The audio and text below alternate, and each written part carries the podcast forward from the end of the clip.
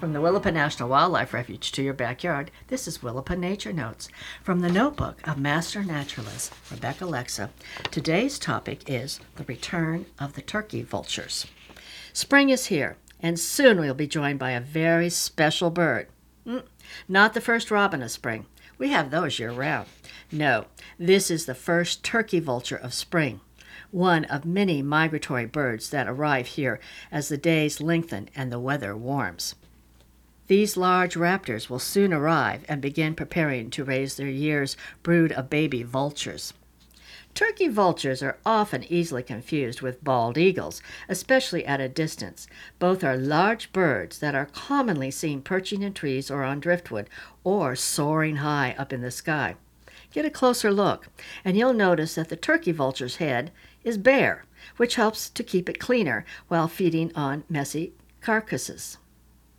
And where an adult eagle has white tail feathers, the turkey vulture's feathers are uniformly dark. Also, eagles keep their wings level when soaring overhead, while vultures' wings are held in a V position, V for vulture. And vultures also teeter-totter side to side while soaring, something eagles don't do.